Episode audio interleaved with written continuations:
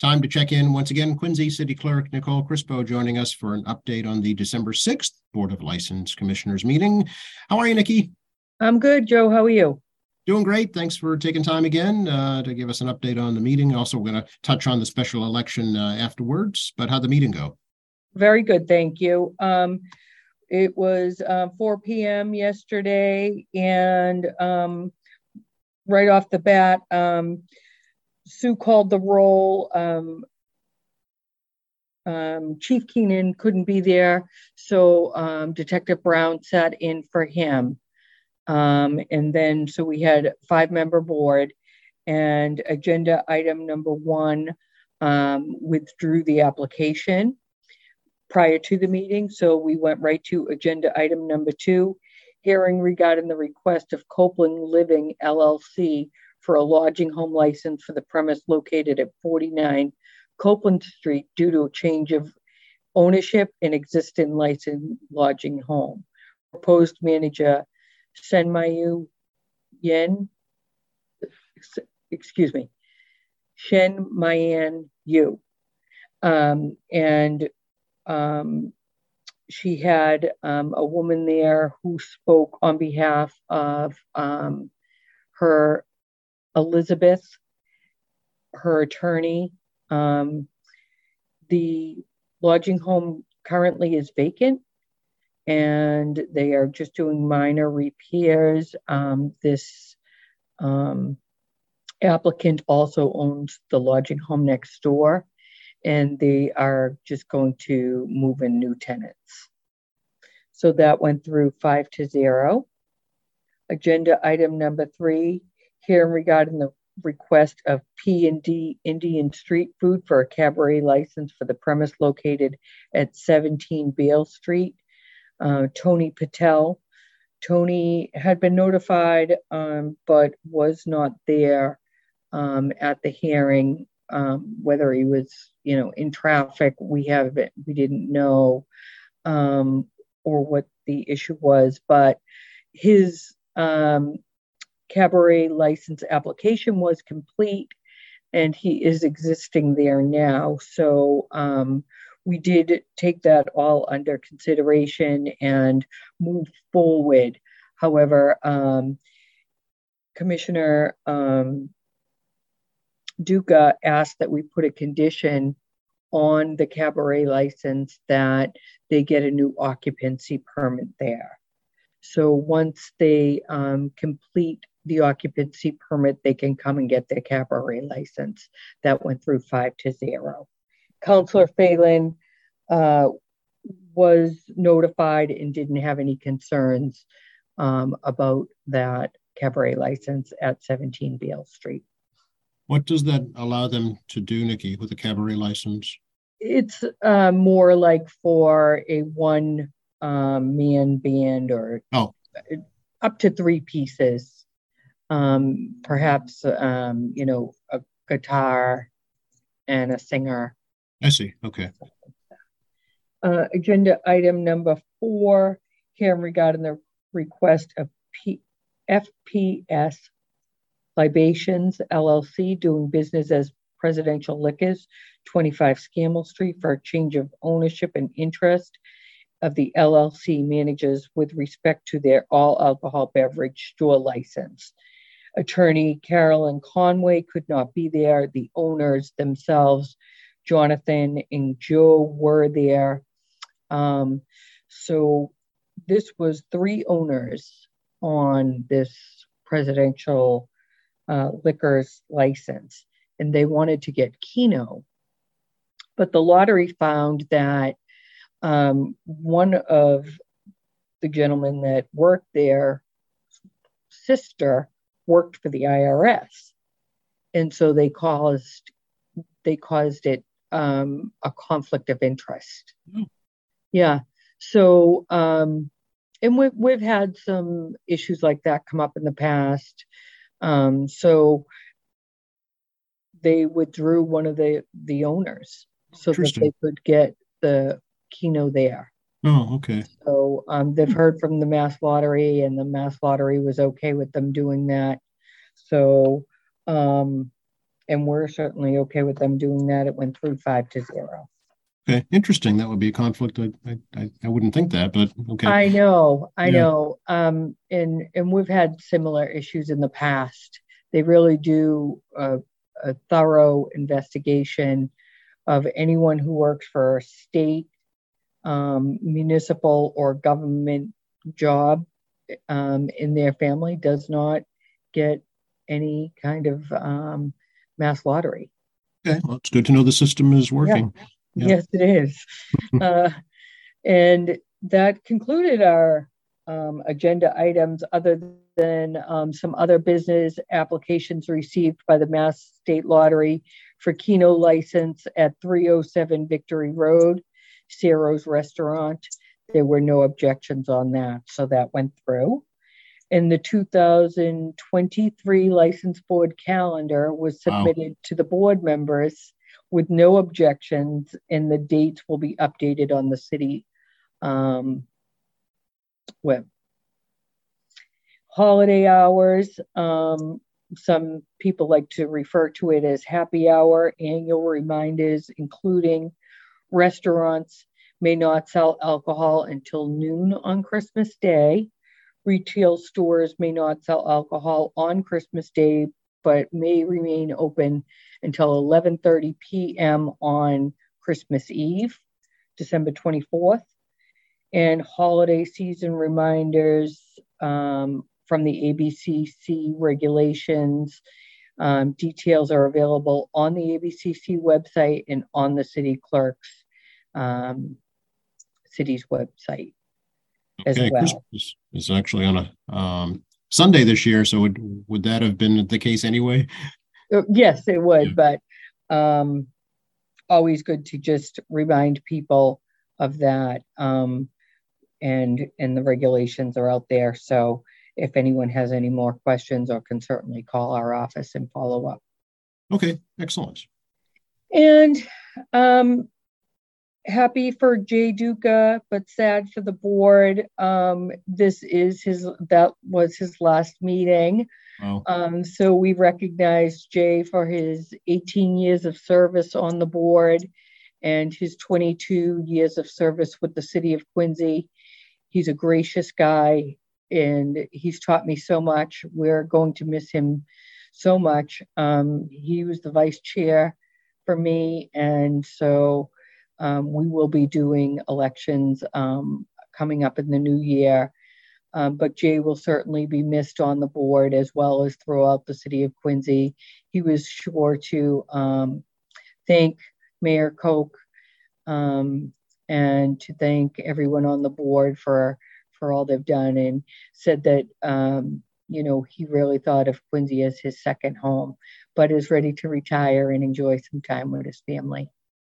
Very nice. Well, we certainly wish him well. Uh, from all of us here at QATV, he's always been gracious to me anytime I've reached out for questions or information or with uh, filling in for you here at the license board. So I want to thank him and wish him the best. Yeah, he's a wealth of knowledge. He'll he'll certainly be missed, but he said, you know, he'll he'll be in contact for the next month or so with the transition and all. So he'll be missed. Kind of like when Joe Shea retired. Exactly, exactly. But so so nice and eager to to help and and with the transition. Yeah, great, great. And that's that's a mayoral appointment, right? So to fill in his vacancy, the mayor will Yeah. take care of that. Okay. Yes. All righty.